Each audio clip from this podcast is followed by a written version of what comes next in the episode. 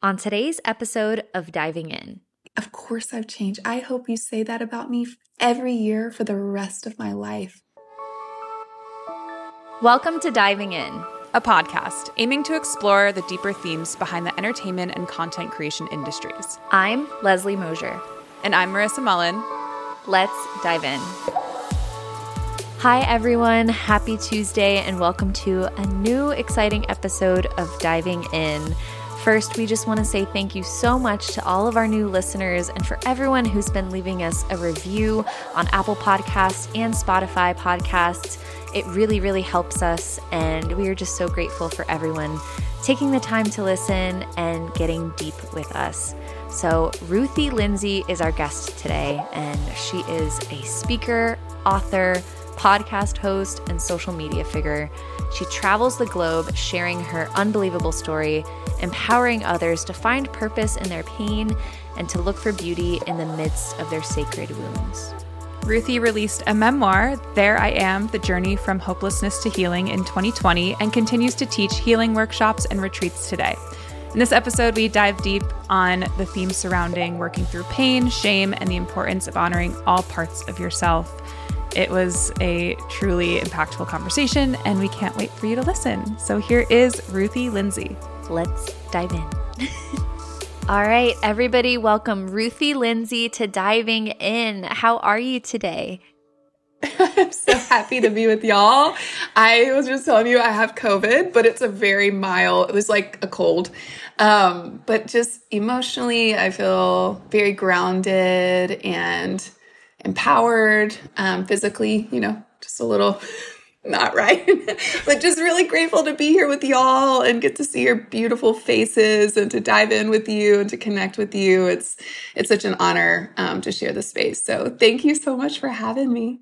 Of course, we're so honored to have you here, and it's so funny how we all kind of know each other through different ways. So Ruthie, you and I met through Jon Batiste when I was working for him, yeah. and you came over to the studio to record a podcast um, for your podcast that you did. Mm-hmm. And I remember listening to the recording in real time, and just it was such a profound conversation. And that's like the mm-hmm. origin of diving deep. You guys went so deep in that that topic and it was just meeting you in person you have such a warm energy that it's just like Thank infectious you. and mm-hmm. so so happy to get to meet you then and now we're back here and how did you two meet you and leslie well I followed Ruthie for a while and was just kind of in awe of your story. And as someone who, you know, was living in chronic pain, you were just like this kind of like Nashville, like Ruthie. Like I had never Aww. met you in person, but we, we have some mutual friends. And then I got an email from either you or your book team and they were like we want to send you or you you email me you're like we want to send you a book and then you were like do you want to come over for a tea ceremony and we had this just really incredible morning together and it like there was no bullshit it was just like I see you, you see me. Let's yes. have this like really incredible empowering experience and then now we're now we're real friends. Yes. Oh, it's been the sweetest thing.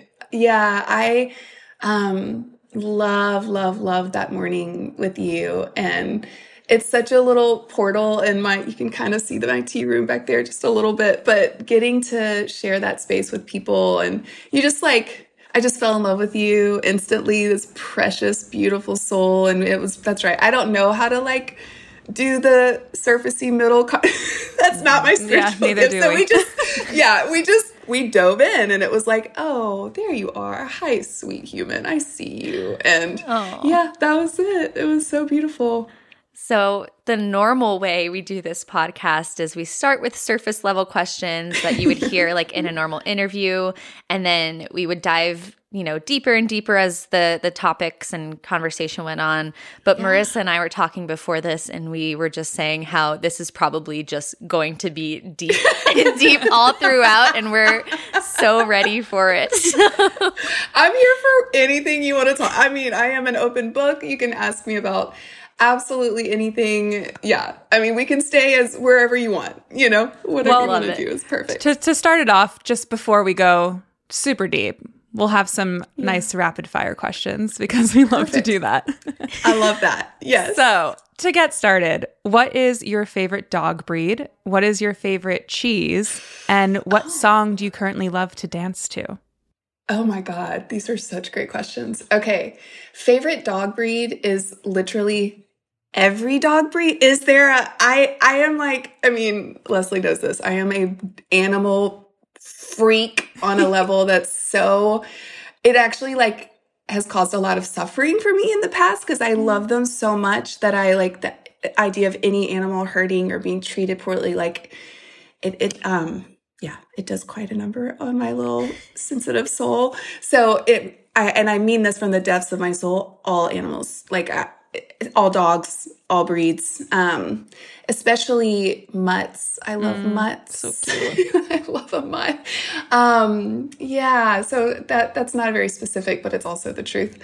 um, and I loved a whipped feta. Oh, so good. God. Yes. Can I cuss on here? Are y'all bleeping? Yeah, What's... go for it. Cuss away. Okay. Because I love the fuck word. At, like a whipped fucking feta cheese just oh. like does things to my body. I don't even. With like a little bit of honey in there, a little bit of red pepper. So good. Oh my God. Yes. There's a place um, my girlfriend uh, got the recipe from that like she makes it anytime we're all together and it, it kills me. Um, and what was the third question? I forgot. Your favorite song to dance to?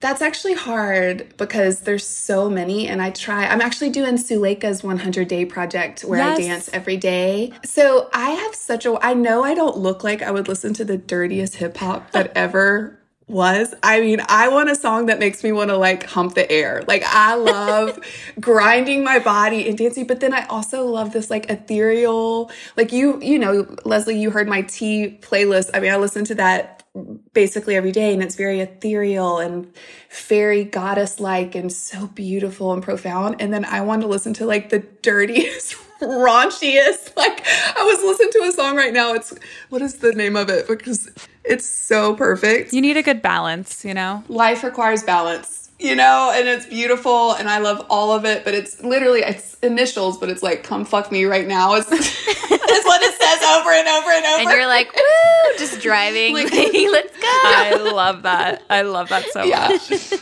yeah.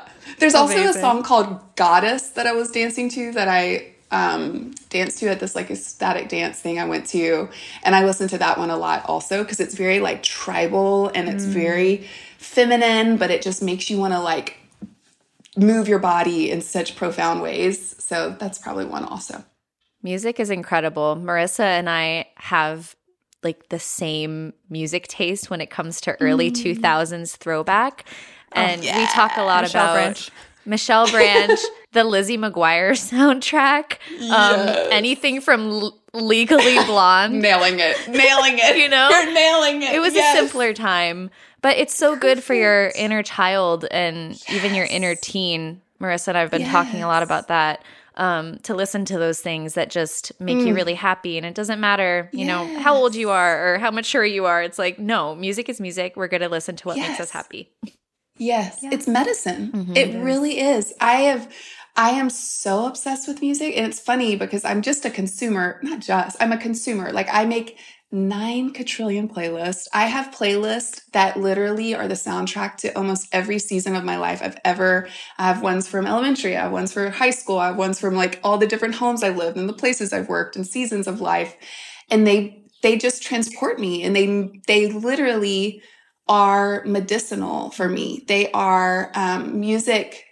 It just I love peace and quiet, but I also like music is usually playing in my home because it it just I, I'm also a four on the Enneagram, so I feel things like really, really, really, really deeply. So music can move me on levels that not always many other things can. And it's such a soul connection for me, you know? So I love that so much. I'm a four too, I think. I, I got to figure mine out. I think I'm like a two, three. I don't know. I'm like the helper.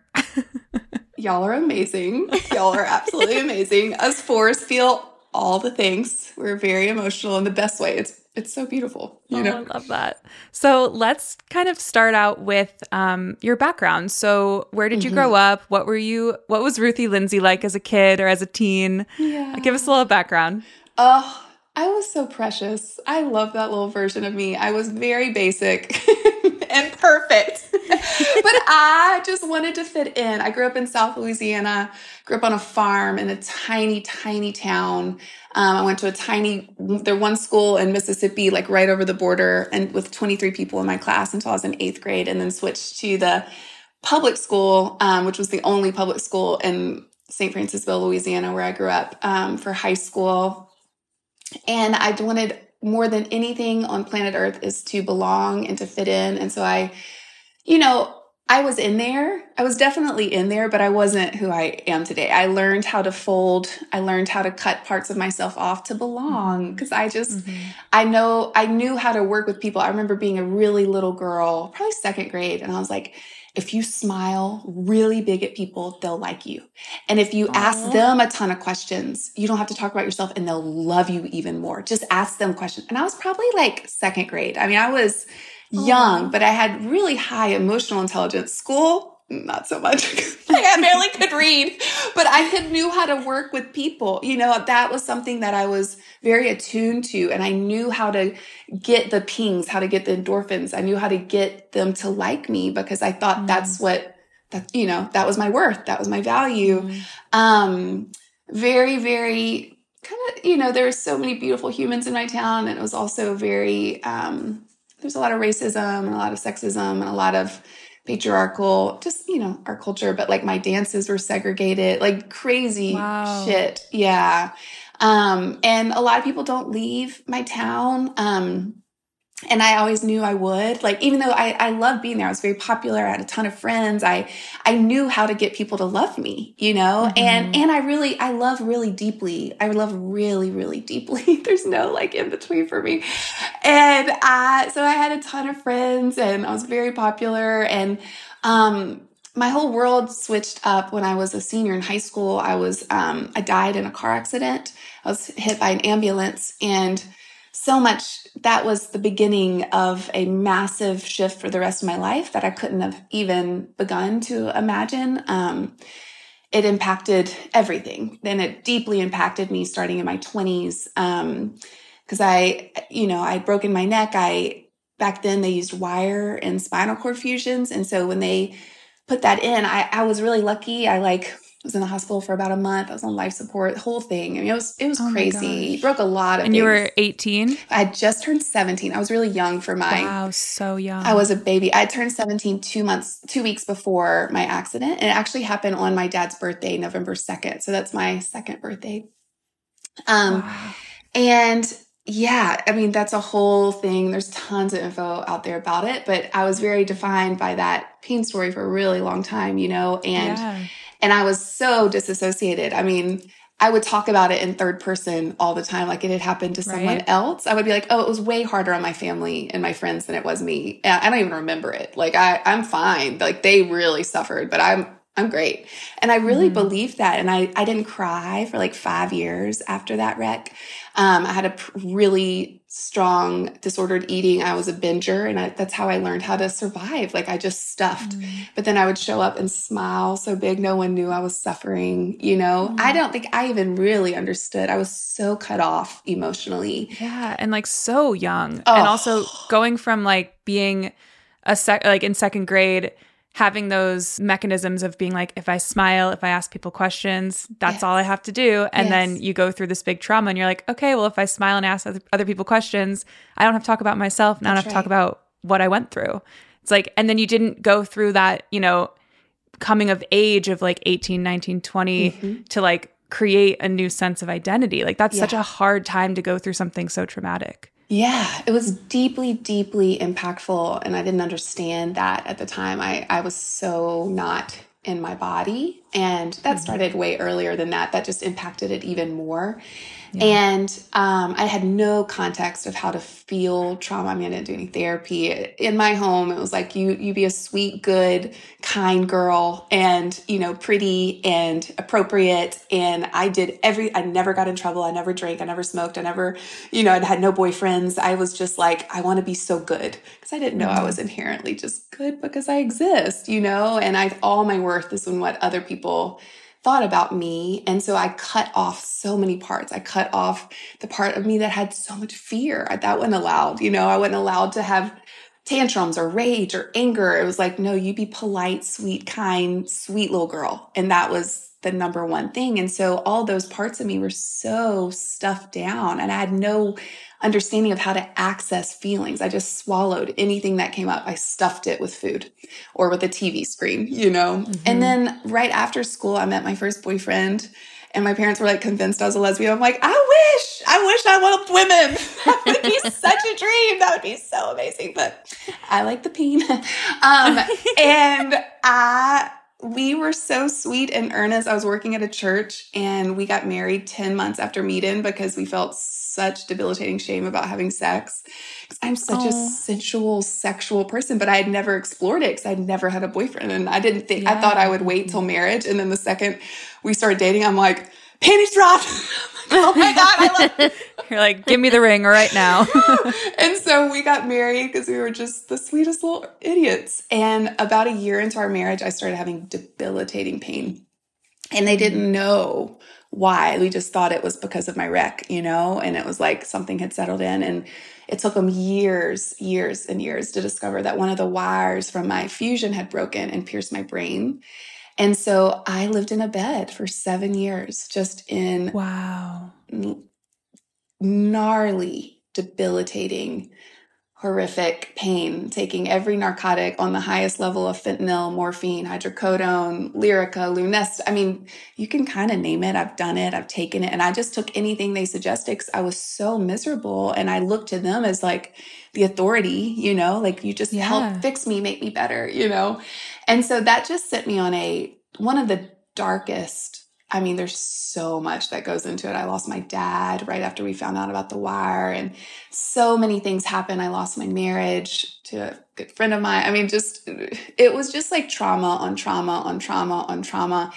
And it broke me. I had massive, massive nervous breakdown. I mean, I had little mm-hmm. breakdowns along the way, but it um it was a part of the journey. Like it it became a part of my invitation to ultimately wake up. I mean, it was so brutal and it was a million little deaths, a million little deaths of who I thought I was and what I thought made me valuable. And I'd always been the good girl that everyone loved, that smiled all the time and was so vivacious and, but empty and dead inside, you know? And then all of a mm-hmm. sudden I was this like, couldn't take care of myself, couldn't function, addicted to all these narcotics, couldn't get out of bed, completely frozen. That's my trauma response you know, going through divorce. I mean, it was just, it, I, all the identities that I had built up to feel safe in the world fucking burned down.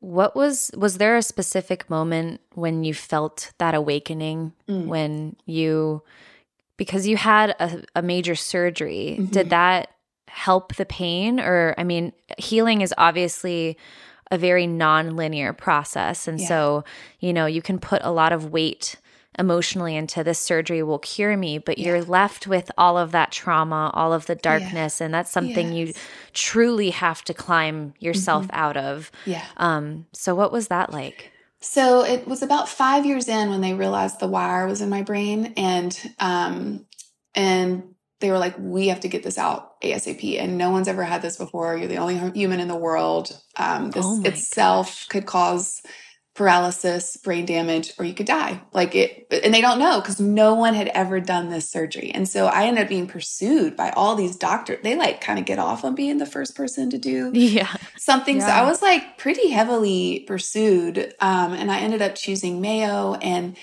they, this top neurologist, top orthopedic, and we just actually two days ago was the 12 year anniversary of that surgery. Wow. And they, you know, hoped it would help with my pain, but they're like, we want you walking, alive, brain functioning. Like it's, you're the taking time bomb right now. And if we don't get it out, it, this is not going to end well, you know? And so it was just so scary. Oh my god, it was so scary. Oh, yeah. when when they told you that, did you feel like you couldn't even move even more than before? Like yeah, you were I, well, it was interesting because, like, we found out about the wire. My dad was on his way to see me to tell me he'd sell our farm because it was this pre existing injury and insurance wasn't going to cover it. And on his mm. way to see me, he ended up um, falling and passing away of brain damage.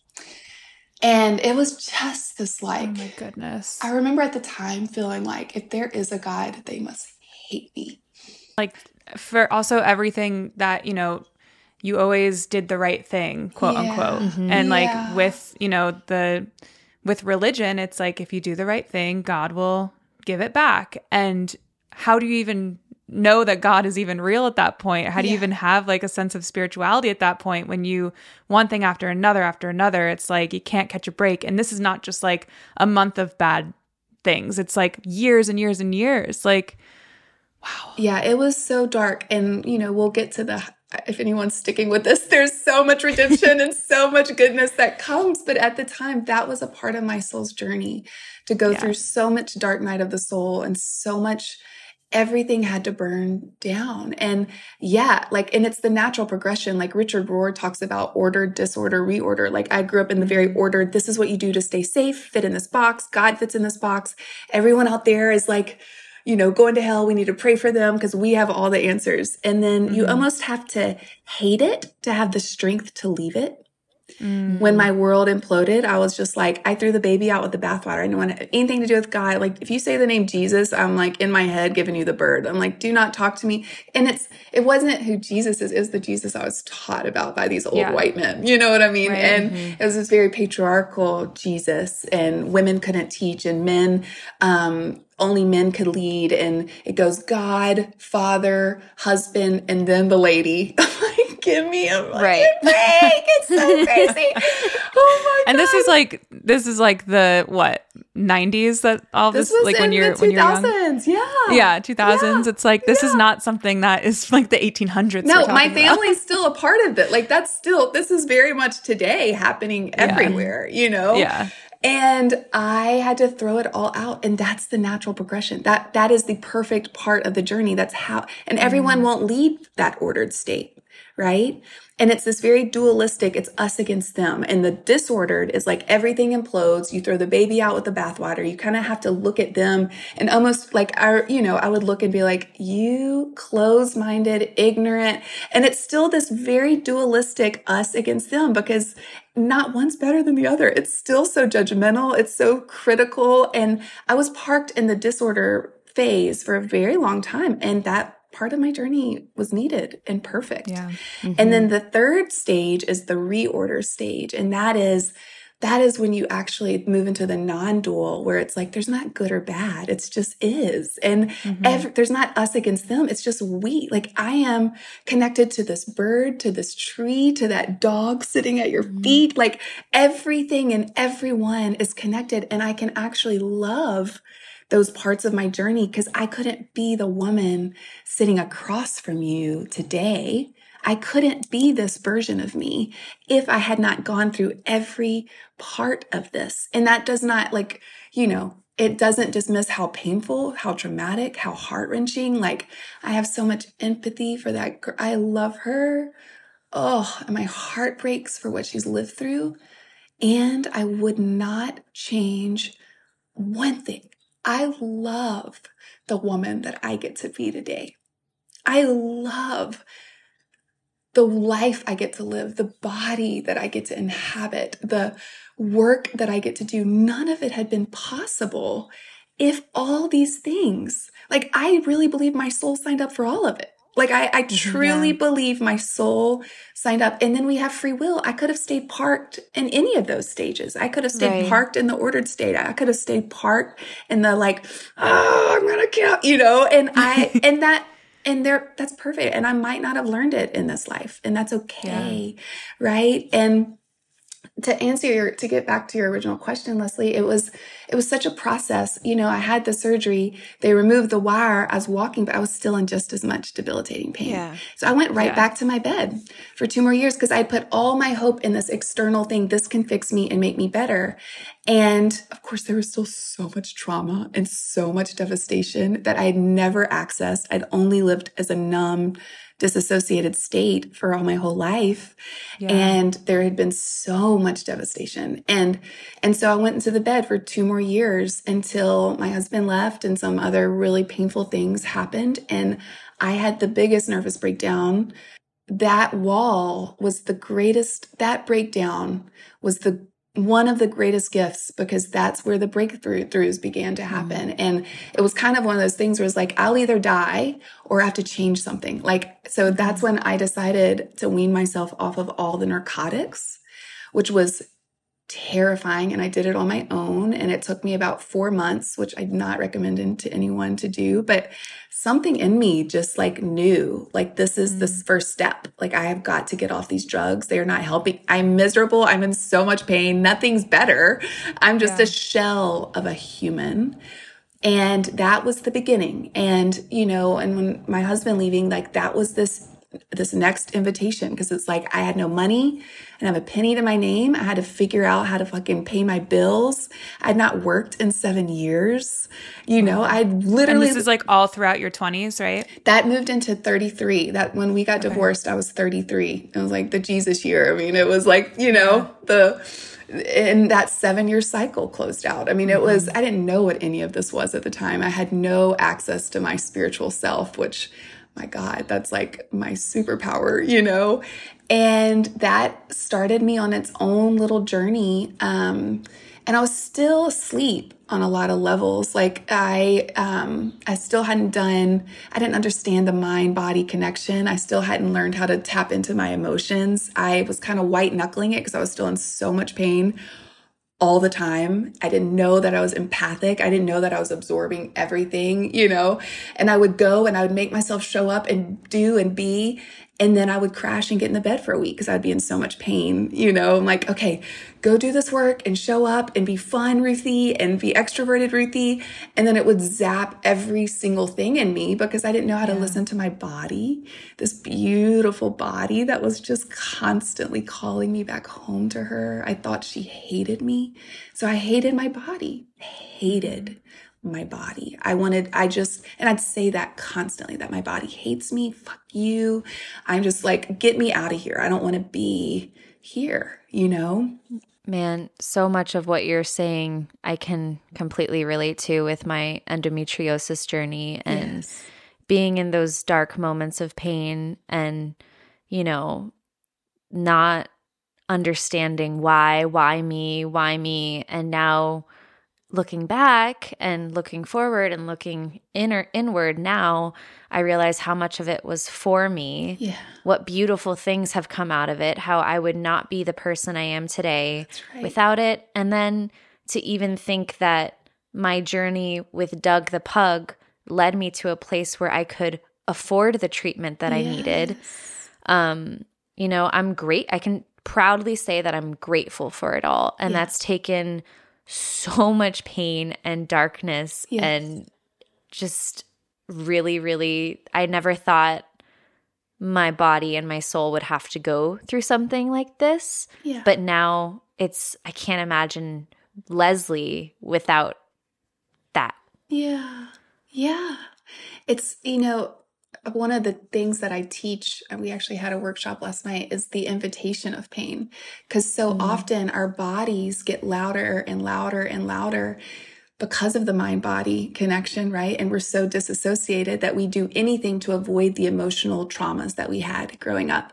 And so then our body starts getting louder and louder because it's actually inviting us. It's so loving, as crazy as it sounds. A loud body, my friend Jamie Lee Finch always says that the loudest body is such a loving body because she's trying to get you to come back in. She's trying to invite you back in to do this healing work, to heal these parts of you that have been exiled, that have been traumatized traumatized, that have been so deeply wounded and hurt and just want to be communed with. They want to be loved on. They want to be nurtured. They want to be accepted. They want to know that they get to be here and get to belong and get to be felt. And our bodies get louder. We get, you know, depressed. We get back pains. We get migraines. We get endometriosis when we're disconnected from these parts of us mm-hmm.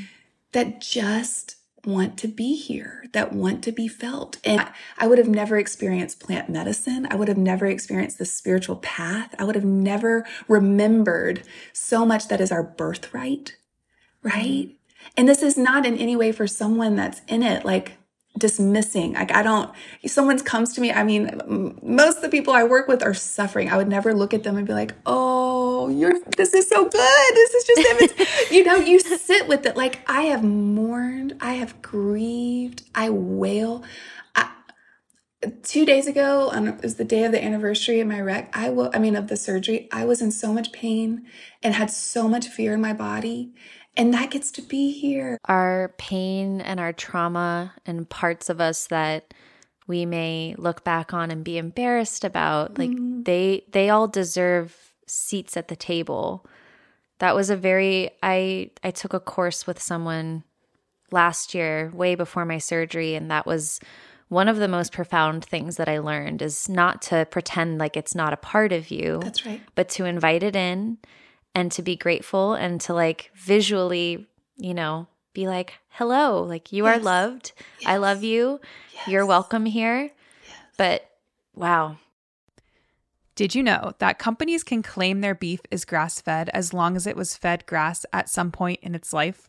Did you also know that meat can be marketed American made as long as it was packaged in America?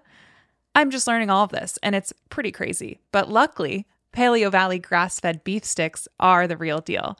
They're sourced from 100% grass fed and finished cows that are never fed grains or harmful antibiotics, and they come from small family owned farms right here in the USA.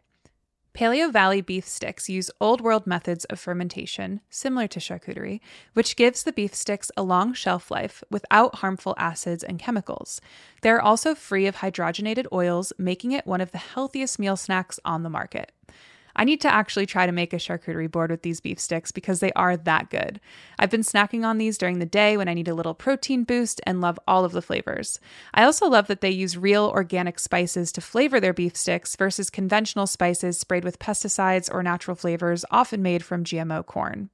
To check out Paleo Valley beef sticks, go to paleovalley.com slash diving in and get 15% off your first order on us. That's paleovalley.com slash diving in. Let us know what you think. So, when did you start sharing your story with you know, the world. Yeah. Well, my story has changed a lot. It's been really interesting. it's changed a lot. I, I knew I was very defined by my pain story when I was parked in my bed, but I didn't realize that the next four or five years I was still very defined by my pain story.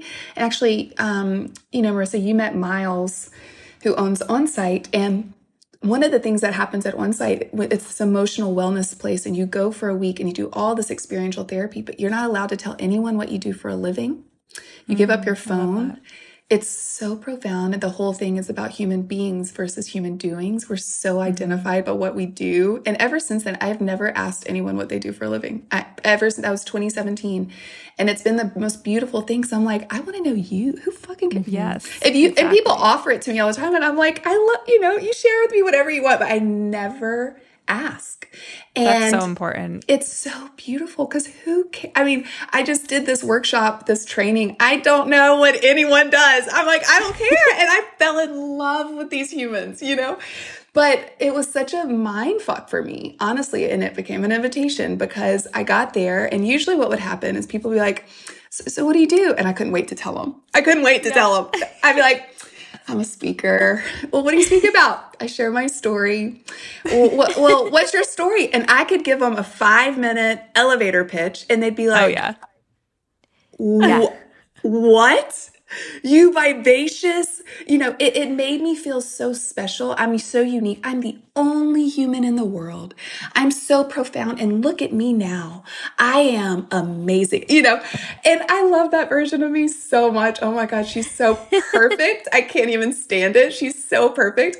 And, you know, like at the time, I couldn't tell anyone what I did. And I'm like, who am I if I'm not this pain story? Mm-hmm. It, it literally, cause up to then, it like made me, it kind of made me feel like I was automatically included. I, I deserve a seat at the table. Everyone wants to know me. I'm like, I'm so unique. I'm so special. And all of a sudden I'm like, who, who am I? It was a mind fuck. Like it truly, I was like so confused. And again, that became a part of an invitation for me. And then it wasn't until about a year and a half later, um, I was writing my book, which did a massive number on me because I was re traumatizing myself. Oh, yeah. Reliving these things. And the first time around, I was on narcotics and like, you know, and I'm trying to like be here. And I'm like, it sent me on a massive, painful, traumatizing journey because I still had not been embodied. I still hadn't learned how to commune with these parts of me. Even though I knew so much about trauma, it was all really a rumor. None of it had been embodied yet. And that became another invitation. I hit this like massive break. I mean, it was dark and that sent me to plant medicine. And I don't think everyone, I know everyone doesn't need plant medicine to wake up, but that ended up, it called me and that ended up being a part of my journey of waking up. And, and I remember it was literally, I was with my girlfriend, girlfriends, and I went in, like, I even thought the name of my book was Salvaged Building a Beautiful Life with Broken Parts. Like, that's what we sold. Simon and Schuster bought that book, bought that mm-hmm. title. I thought I was broken. I was calling myself trash. And I had this plant medicine experience. And literally, I was like, I remember just coming out and be like, I'm not broken. What the?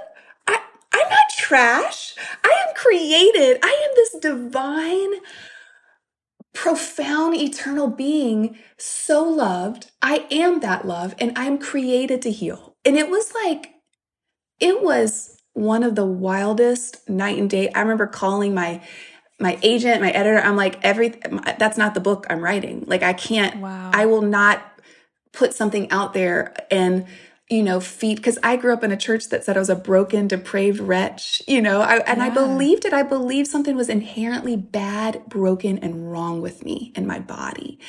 And that sent me on, I mean, that, that experience you know, a million things have happened since then, but that was the, a massive shifting point of remembering, of unlearning so many of these limiting stories that I knew by heart that weren't even my stories that I'd inherited from my mom and from the church and from the patriarchal system and from the government and from every freaking thing I look at on my phone, you know?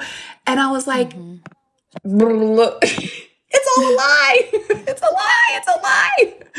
It's so. wild because I feel like going back a little bit to identifying as your pain story, yeah. as you know what you do it, leslie and i talk about this all the time because you know we both are kind of uh, we identify ourselves with our businesses that we grew yeah. you know leslie yeah. is doug the pug and i'm that yeah. cheese plate and even before that cheese plate i identified as working with jon batiste for so many years right. and working in the music industry and having all these kind of like sexy job titles it's like it makes you feel a little bit like you know it's like ooh i have this like fun fun thing that I do and people gravitate towards that. Mm-hmm. So getting that response back from others validates you in a certain way, mm-hmm. but both of us have been especially with this podcast have been trying to, you know, really work out of that narrative and yeah. find like who am I outside of mm. cheese? Who am I outside of this like social yes. media creator yes. and for you it's like you have an Instagram following and you're so vulnerable on Instagram how did you kind of disconnect that persona of yourself online yeah. to the persona who you are inside? And do you ever feel like insecure about showing your vulnerabilities mm. to mm-hmm. the masses like that to be judged? Mm. Oh, of course. Listen, every day I came home as a child, my mom say, What they say about you today? What they say about your outfit? Did they say how pretty you were? Everything was about what everyone outside of me said about me. And so that is, that voice sits at my table. You know, a big shifting thing happened for me in 2019. It was another seven year cycle, which I didn't even know what that was. I had, it was seven years to the week of my nervous breakdown. I stopped sleeping again. Our body, wow. the body keeps the score. It was mm-hmm. because there was so much inner child. There was so much preverbal stuff that I, when I had my first breakdown, I just thought it all had to do with my wreck and my pain. You, you couldn't have told me that there was trauma or generational trauma or past life trauma. I would just been like, bitch, I'm the, there's a wire in my brain. You're going to tell me that there's something more going on here. I'm going to punt you to the moon. you know, like I, I, yeah. I didn't believe that there was anything. I would have told you I had the perfect childhood.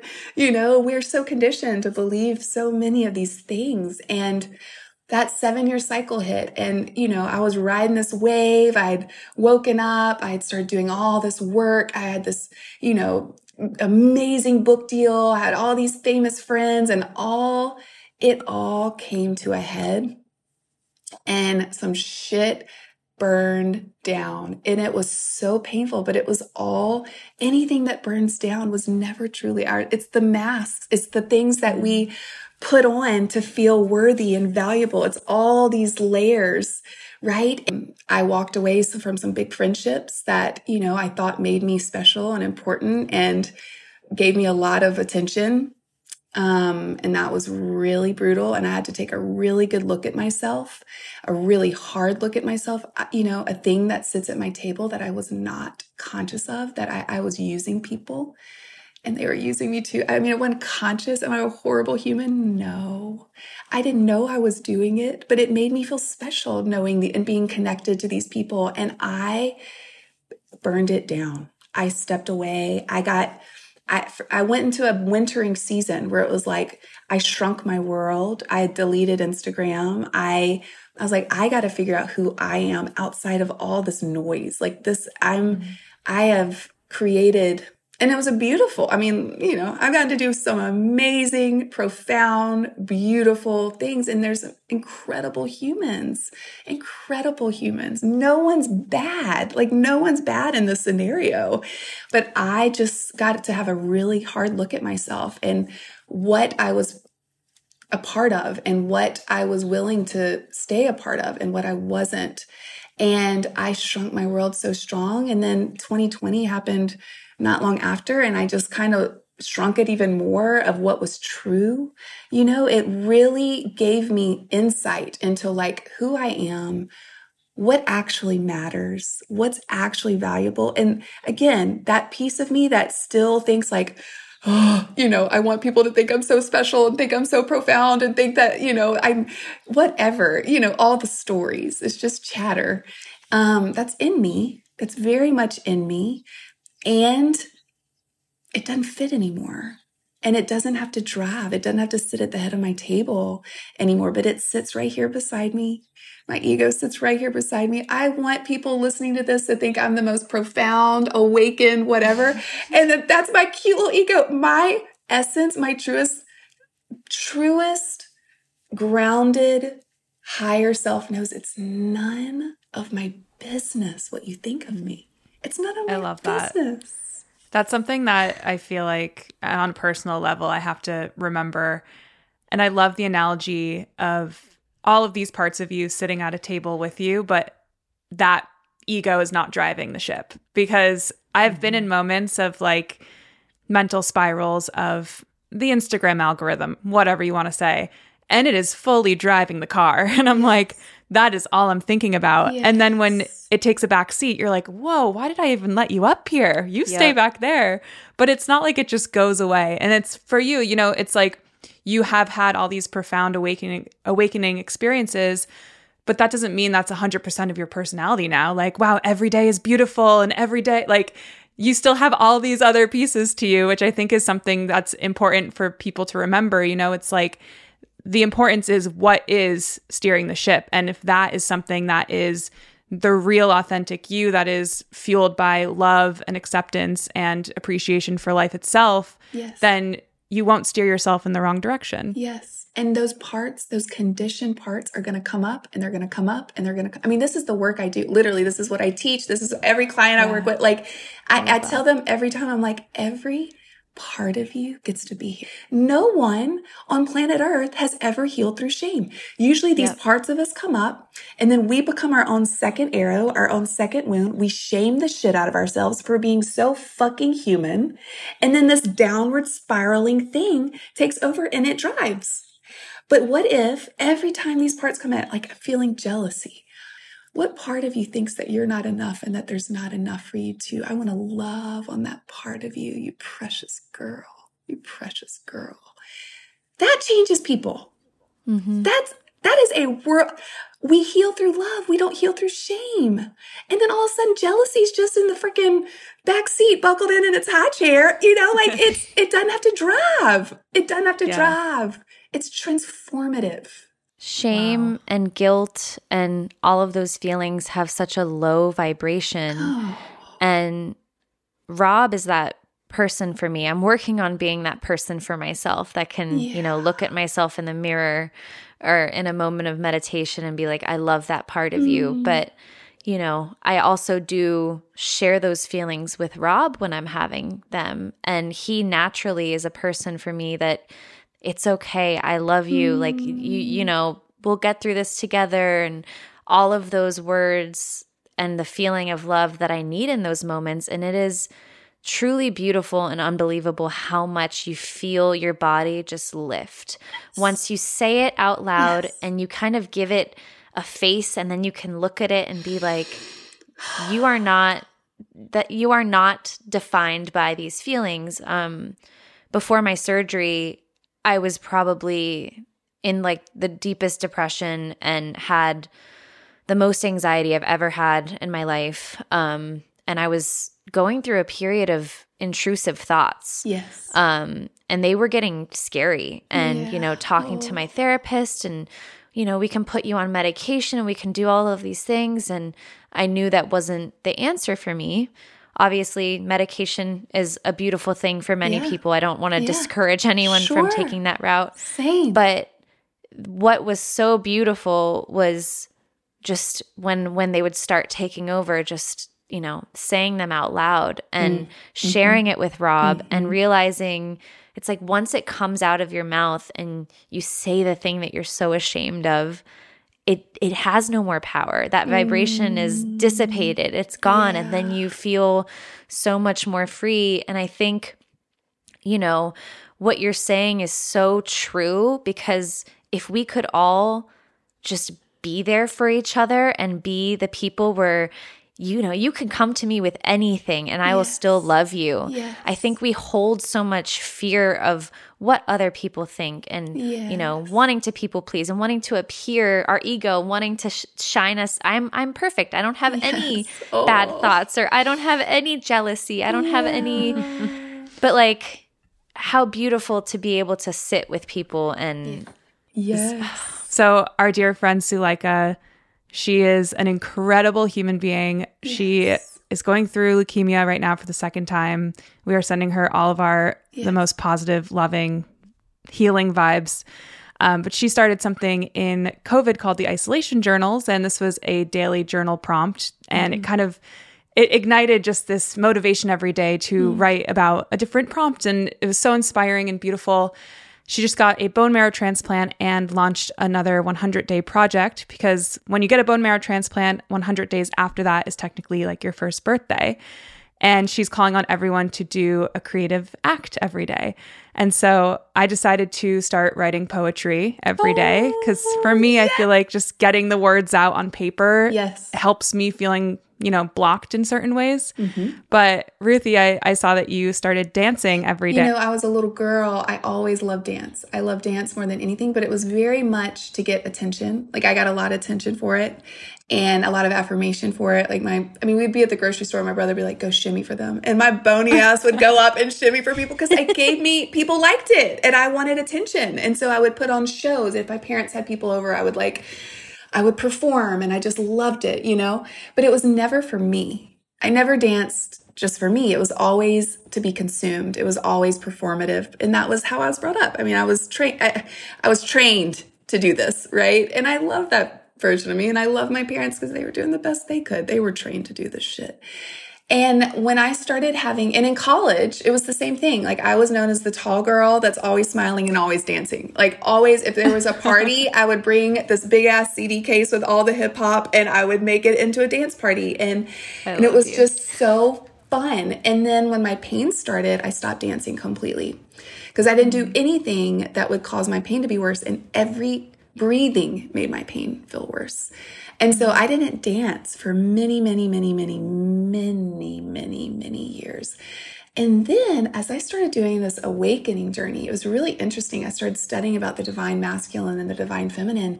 And it's actually really, there's, this is not just Ruthie's words. This is like what it is. For men, their form of connecting with God is in stillness and meditation. Wow. Hmm. For women, it's through our bodies, it's through movement.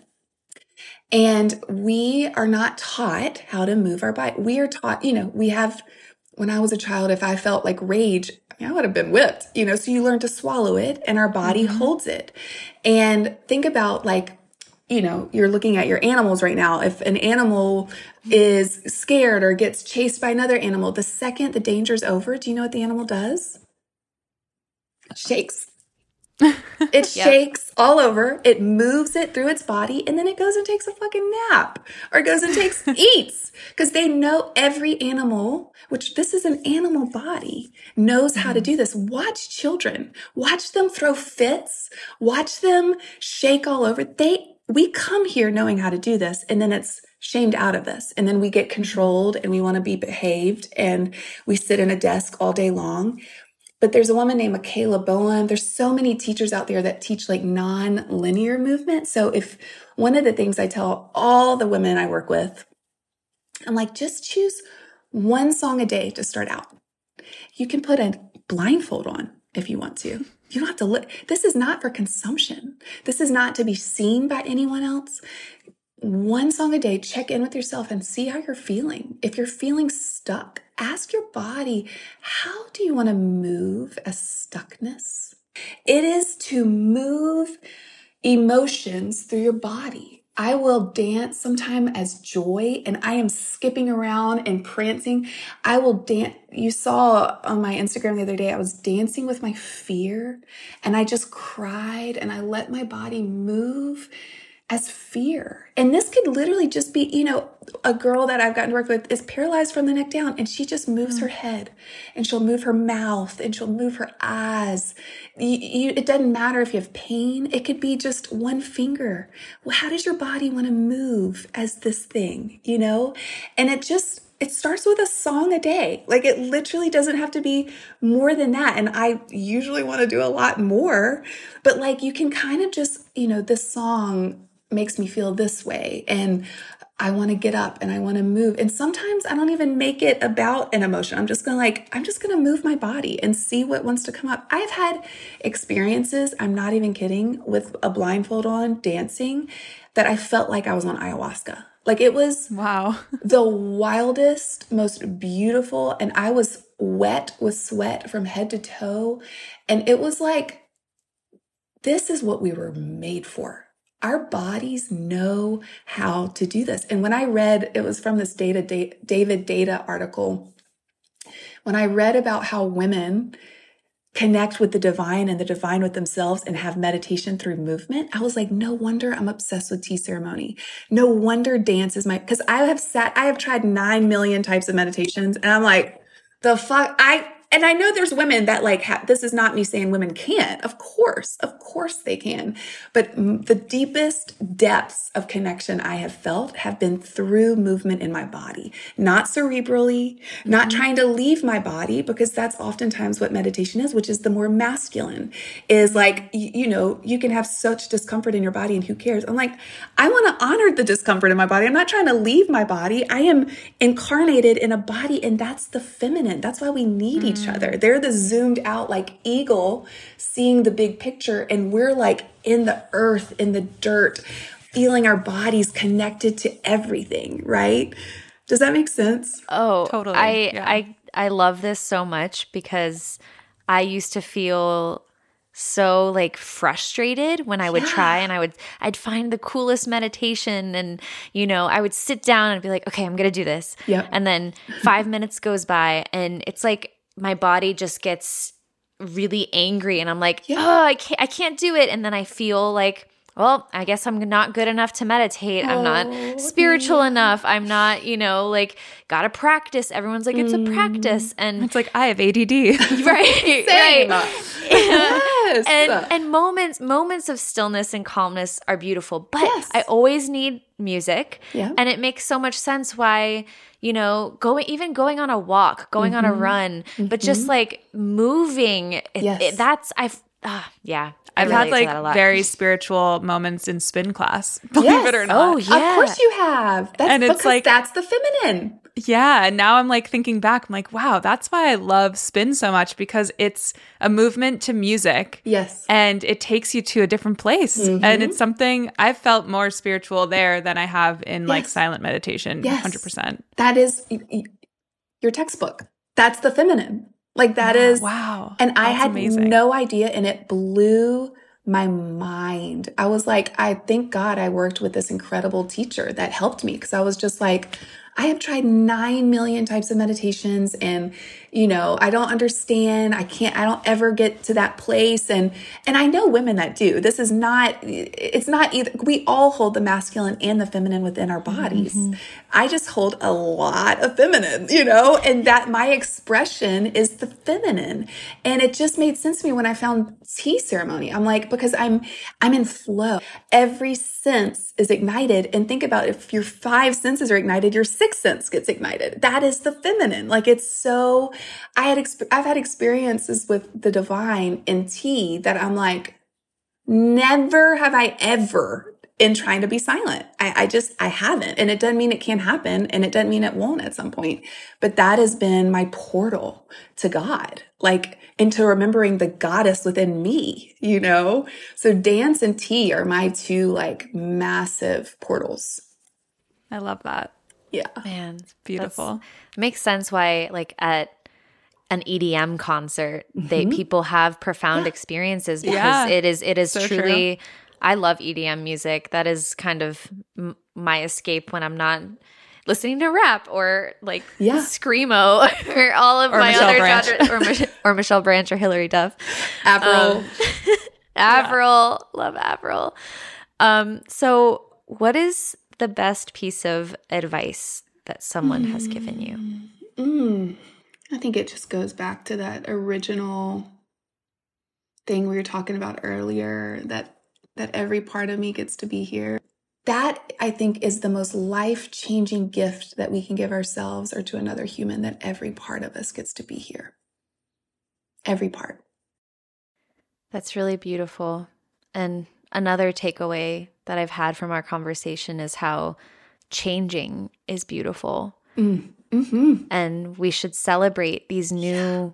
parts of ourselves that we unlock. Yes. And, you know, I feel like I'm changing all the time. And mm-hmm. I look back at my college years, I'm like, that's not me, or all of these different times, but that's okay because yeah. it got me to where I am now. And yes. I shouldn't, I, I don't need to care so much about what people from those parts of my life think of, oh, well, Leslie's way different now. It's like yeah. that's beautiful. We're that's we're meant gift. to change. Yeah. Yeah. I had a family member last year reach out to me and because I had done this whole ceremony where I married my own body and they were like, um, are you okay? Do you need help? Like I can help you escape. You've just changed so much. Of course I've changed. I hope you say that about me every year for the rest of my life. We are not meant to stay the same. And the thing that's so wild that I've really gotten to integrate and that I, it's still hard for me because I just never want to cause harm. I never want to hurt anyone. I never want anyone to be scared of where how I'm living because I just get fucking weirder by the minute. I am the woo wooest, but also science. Like I love it all. I just get weirder and weirder and weirder and weirder, and I feel like I barely started. And you, you know what's so beautiful and what I've realized is it's actually so loving to activate people. I use activate over trigger and I think there's women that activated me so deeply. Like my friend Krista, we talk about this. She activated the shit out of me. She was getting way witchier and woo wooer. And I'd be like, ooh, like, oh God, you're freaking me out. That is just way too out there. And now I am like so much weirder than anything that activated. But she was an invitation of like, even though it activated me, and everyone, it won't go that way for everyone. Some people are, a lot of people have walked away from me and don't follow me anymore because I scare them or I weird them out. And their journey is so perfect. Oh my God, they're so perfect. There's nothing about them that I'd want to change. Nothing. And it's like going back to what you said of like other people's opinions are none of your business. None Anyways, business. It's none of my like, business. And you're on your own path. And no one, I love the quote from, I never know how to say his name, but Anais Nin or something. And he says, No one sees the world as it is. We see it as we are. Mm, wow. Everyone's seeing it through their own lens. Like when I'm yeah. activated by someone, it doesn't have shit to do. It mm-hmm. actually, it's a part in me that has been exiled, that isn't been allowed to be here, that freaks me out, that I don't want to look at. And this person is bringing it up and mirroring it to me. And so I don't want to look at it, you know? And that's actually loving.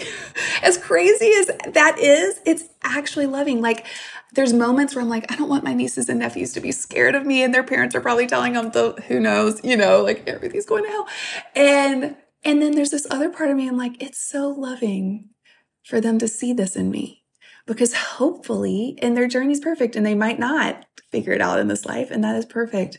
But hopefully, even those activations ultimately become an invitation for them of what's possible, the freedom that's possible. You don't have to fit in this tiny little box. You don't have to look a certain way. You don't have to act. You don't have to behave and fit in to belong. You, even if you lose this belonging, there's so, there's a truer belonging out there for you that accepts every part of you. You get to be a fucking hot mess. You get to be a sexual, sensual. If you're gay, that's perfect. Like anything is welcome here. Everything is welcome here. And that is loving. That's loving, right? And so like when I lose followers, I'm like, there's an ego part of me that's like, hmm my truer self is like, oh, bless you, you precious human. You're perfect. You're absolutely perfect. And no one needs to believe what I believe. Their journey's perfect. There's nothing to fix here, you know? Exactly. So, talking about um, change and journey and what's to come, do you have any fun projects up ahead that you want to share? Oh, God. Yeah. I mean, there, I feel really since it's funny, since the equinox happened, there's been a real shift. I'm like, it's spring, you know, there's things that I'm excited to put out in the world. I just started doing these six weeks um, cycle love reflection sessions for women. And we dive in. I, I mean, the meetings I've had this week, I'm just like, Oh my God. I fall, well, I fall in love with everyone and there's no in between for me. It's just, I fall in love with them. And we, you know, there's so many going through deconstruction that were in have religious trauma. There's so many that feel their sexuality is blocked. There's so many that um, have left their bodies, and and we get to just. Uh, it's so beautiful. I just I can't I can't believe that I get paid to do this work. Like I can't believe that this is my job that I get to do this. It's just the most insane beautiful thing ever. Um, so that really excites me. So I'm doing these six week cycles and I'll keep doing it. So like there's, you know, people can sign up for the next round. Um, this round is full, but, um, I also I get to lead like retreats and workshops and I'm Fun. yeah so like I do a lot around the invitation of pain and how to it's always inviting us back in I work with Dr. Hillary McBride I work with this woman Nicole Sachs I do workshops with my friend Audrey Assad that I was talking about earlier I'm leading, I'm doing a retreat in Italy at the end of May, um, in Mexico in August or September. I'll be at the Omega Institute. So I'm always, there's always things. And then I have a Substack. And so for people that don't have necessarily a ton of funds, like on Wednesday night, we had um, a movement medicine dance night, you know? And so for anyone that signed up for my Substack, you'll get my newsletter. And if you pay $6 a month, I do like new moon and full moon ceremonies. I do dance ceremonies. I do, I mean, there's a podcast. There's so, there's always a million little fun. It's basically just all the, sh- I want to hang out with my friends. I want to like, you know, it's, it's like, I, I get so much, I don't do anything that I don't want to do and that I don't get so much out of. And so, yeah yeah, you can follow along um, with my Instagram. It's just Ruthie Lindsey, L I N D S E Y, or signing up for my Substack. And that's how you find out all the things that I'm up to. And if you're on my Substack, you get the, I, I tell people there first before I use it a lot more than Instagram. Um, so that's where you can find out all, all the workshops, all the retreats, um, just all the different medicine that I love to offer to the world. Wow. Amazing. Thank you so much for coming on today and sharing your beautiful wisdom and infectious spirit. We're just mm. so grateful. And I think that this conversation will resonate with so many people. Mm. So thank, thank you. you, Ruthie. It's my honor. I appreciate you. I see y'all. Oh my God. I, I think Marissa needs to fly to Nashville so we can all just have a dance party yes. and yes, a tea please. ceremony. Tea ceremony. Oh my god, do it! Yes, come on, sister, a party. Let's do it. I'm so in. I would love that so much, so so much. I'm down. We'll make it happen. Perfect. Yes. Perfect. Thanks for listening to this week's episode of Diving In. This show is a Resonant Media production produced by Drake Peterson and edited by Chris McCone. The theme song is by Rob Chanelli. As always, if you liked this episode, please share us with your friends and family and give us a five star review and hit that subscribe button to be reminded when a new episode comes out. If you have any questions for the show, our email is info at divingin.community. To stay up to date with all things diving in, you can follow us on Instagram at divinginpod or visit us online by going to divingin.community. See you next time.